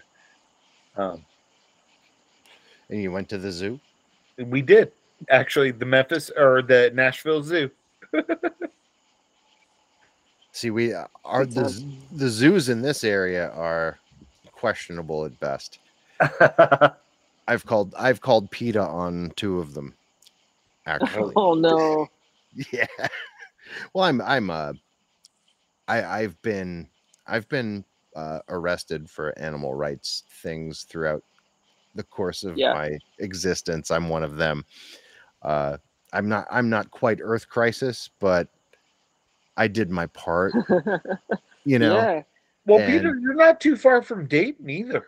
No, I'm not. Actually, I could probably make it to uh Dayton in A day. th- three and a half, four hours if I'm really pushing it. Is Scranton on the the Philadelphia side or the Pittsburgh side of Pennsylvania? Philadelphia. Philadelphia. That's what I So. I'm I'm sorry, it'd be more like six hours, six and a half hours. Yeah. But um I've made that trip before uh years ago. My late best friend was trying out to be in by the grace of God. So we drove out to Louisville and stayed at Duncan Barlow's house. And that's like right on that trajectory. And I think that was we drove through a blizzard though in 1999 and I think that was like a, a six, almost seven hour trip for that one, if not a little better. But I mean, I was also in it was the late '90s. I was under the influence of uh, opioids of all stripes, so there was th- there was that. So I did love the the band by the grace of God, though. Mm. I loved everything Duncan did from Endpoint to Guilt to By the Grace of God to the Aussie Lake. I I was a Zao kid too. Oh well. yeah, yeah. My, youth my youth pastor in college was Shawn Jonas. oh my God, Yes, you you have this this impeccable knack for being tied in with seen people. the weirdest weirdest shit ever through the church. yeah, yeah, seen people who are Christian. Yes, Uh, I that is not my experience. I'll Peter. I, I I I love Jesus, I, I do too. I do. and, I've gotten lucky to get with the real good ones. Yeah, I have. Um, I, I'm a big fan. I will I will say Shawn Jonas is a is a good dude. Tyler Trent from Brainiac also Mm. like his testimony is amazing. Josh Caterer from the Smoking Popes Yeah. also is an amazing person as well. And we have traded emails. You know, it's hard to be a Christian in, in punk. Yeah, it is. It is. And, And- I mean, And there are a lot of people who are real forgiving for a lot of things, especially the ones who have lived through it. yeah. I, I've just I, I I learned very early on in my punk and hardcore experience that you know that there, there wasn't much room for that uh in the time period that I'd been involved. It was tolerated, but it was more tolerated to be a Hare Krishna or a Satanist. Yeah, Uh, those were those were the two cool things to be. And you know, I at that point very much lost my faith anyway. uh, you know, I'd strayed Well, and those guys weren't strong in that period. No, I'm they- saying they're all strong now in this period. yeah yeah. I i mean i i didn't i didn't regain uh the faith i'd had as a child until i'd gone to uh aa to clean up from narcotics because there was we didn't really have an na chapter in this very small area. So i had aa or nothing. And Yeah. so i chose that and you know that was kind of like the impetus for my my uh, rediscovery of of my faith in my Lord and Savior. But you know, I think once bands like Shai Hulud, who had a, a Christian bent because they were Christian members, they weren't a Christian band, or or like uh, Strongarm, or uh, who was the other really big one outside of Zao and Strongarm back then? Uh, was Stretch Armstrong Christian? They might have been, but not heavy. were. Yeah, they weren't like they weren't espousing the virtues thereof, but you know, it's uh, once the late '90s kind of came into fruition, it became more accepted and you know okay to be into tooth and nail and solid state bands. Yeah, know. but, but then again, they all fell away. You know, it's They like did. I love Pedro the Lion. I love him, Mm-hmm. but then he also walked away. You know, Sure. Sure. And, and you have to you, you have to wonder what what makes people walk away from that. Is it is it the faith or the experience? Because, you know, that's an ex- that's an existential question, Peter. that's an existential question because you look at uh, the singer from Thrice is a great example. Uh, Dustin Kensrue. Dustin Kensrue. He was involved in a church that drained him of a vast amount of his money. They were very, very that- uh, Mars Mars Hill. The, Ma- the Mars Hill. With what's his name? What's that guy's name? Oh, I Weird. wish I, I wish I could recall, but he was almost a cult leader in his way. Yeah. Bummer And- pastor. Yeah, Dustin Kensrue is still Christian. He's just not involved in that church anymore. Yeah, and- and I moved from my own church after leading worship for seven years. But then you look at like Paramore. Yeah. Right. So the guitar player from Paramore writes half of Phil Wickham's songs. Mhm. Phil Wickham is a large pop Christian songwriter. Yeah.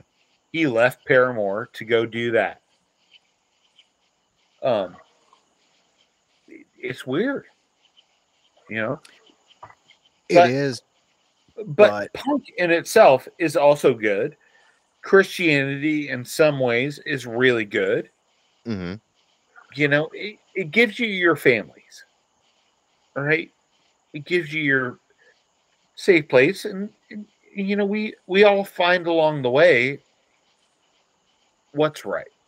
You know, It's and and conversely, in any group of people, be it a punk scene, be it a church, be it a baseball team,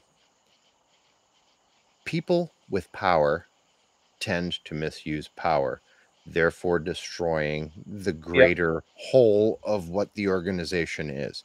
Yeah, Yes. Very much so. yeah. So- and Todd Farrell and I are totally on board with that one. So That's why we are friends. You know. because uh, like if you really love something you can practice it and espouse its virtues independently. Yeah. which i very much do and I, I hear a lot about you know fellowship and whatnot like oh you're not really you know watching your walk because no one's checking you. Uh, okay yeah but someone is.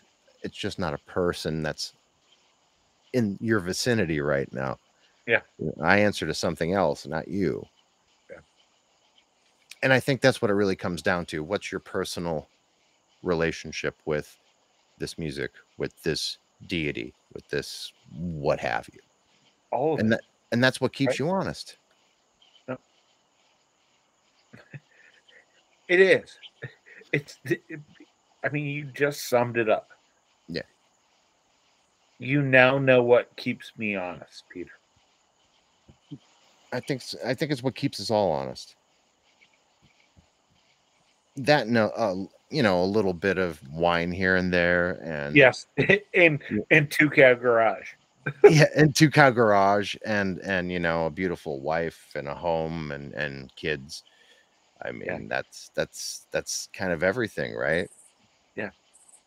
So this seven inch is basically, i- i- in summation, a conflagration of a, a love of the divine force, punk rock, two cow garage, uh, you, you know, Americana music, and and and living a life devoid of the trappings of overarching power. I'll buy that. I'll I'll buy that, but it's really about friendship. That's kind of the same thing. Yeah, it's I love Todd Farrell so much. I think he's a hell of a songwriter, and I wanted to put out a song, you know, as the head of or the singer of the '84 draft. I wanted to put out a split with him because he is a special individual, special songwriter. Um, and I And- wanted that to be. I just lucked I into just finding good friends that wanted me to put music out. Todd's like, Joe's cool. I'll put out something. Cooler than cool. So I, oh, go ahead, Joe. No, I. Todd knows how I feel about him. So I guess in closing, what would you two like to sort of leave us with about this record and and you know everything that surrounds it? Well, I would like to start, Todd, because, you know, as we went through the idea, it was to celebrate a band in Columbus, Ohio, who is so special in Two Cow Garage. But ultimately, what that song is about is like living 20 years of playing music, right? 20, 25 years of playing music and just doing it. Um, and so doing that in the most appropriate way you can um, celebrate that. And with Todd, I'll let you go. I, I think you hit it right there. Um, for me, uh, playing music is, you know, is the summation of everything you just said. And um, it's cool for me on, you know, one, you know, Joe's song is is killer and it the subject matter is you know a band that was a huge part of my life whether it be it as a fan or as a member for you know five or six years and continues to be good friends of mine. Um and you know there are lyrics you use in there that are not just like lyrics from back in the day like they're lyrics from the record that i produced with them um so that's like the one like maybe a little bit to pat myself on the back that like something that I was a part of led to something cool like that. Um, but more so, it just brings back good memories of of playing shows with them, playing shows with you, playing shows in general, um, and just like what a good feeling that is. Um, and you know, I think subject matter wise, this the song I put on there isn't necessarily about that, but it is a little bit. Um, and so I don't know. I'm just, I think that it would be really cool if people were into this little split we did, and um, if they are, uh, hopefully they feel the love that we have for each other and the love that we have for just music and punk rock and you know killer tunes and stuff. I think it's baked in. I think it's pretty obvious. So uh, on that note, it's 10:30 in the evening, so I will let you gentlemen get back to your respective families as I will do with mine. And I'd love to talk to you guys again because you're pretty hilarious to exist along with in this context. It's a lot of fun and it's it's nice to see people who are friends with one another the way I am with the few friends that I still retain from my childhood, even though you're not childhood friends. Most of my friends that I retain are, and you know, it's a warm feeling. It it, it feels good to bear witness to. Peter, this was so much fun, man. This was uh, this was, it's a great, you know, great, great night to just have like a chat with buds. Yeah, legitimately that's what i try to do here. I, I, don't try to grill people and i don't interview people that make music that i despise. So it makes life very easy for me doing this. Thank you again peter for doing all this and um hope to talk to you again. You will very soon because you have a full length coming out that we need to discuss further. We do and then we'll dive deeper into our chamberlain obsessions Yes, we can. We absolutely can. Uh, All right, gentlemen. Thank you so Thank much. You so much. Thank you, I'll Peter. Talk, See you guys. Talk, talk to you guys soon. Bye. Bye bye now. There you have it, folks. Joe Anderl, Todd Farrell Jr. what else can I say? It was like a barroom conversation between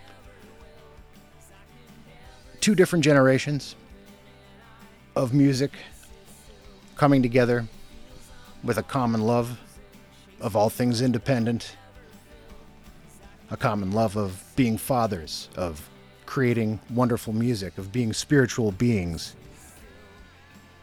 And this, my friends, has been a pleasure. We're about to wrap up this season. We've got a couple episodes left to go, and then I'm going to take a few week break before season two starts. So, uh, I'm glad y'all stuck around. That being said, he's been Todd Farrell Jr., he's been Joe Anderl, I've been Peter, and you've been beautiful. From everyone at 3:33 a.m. Studios, this has been the Book of Very Very Bad Things podcast. Good night, y'all.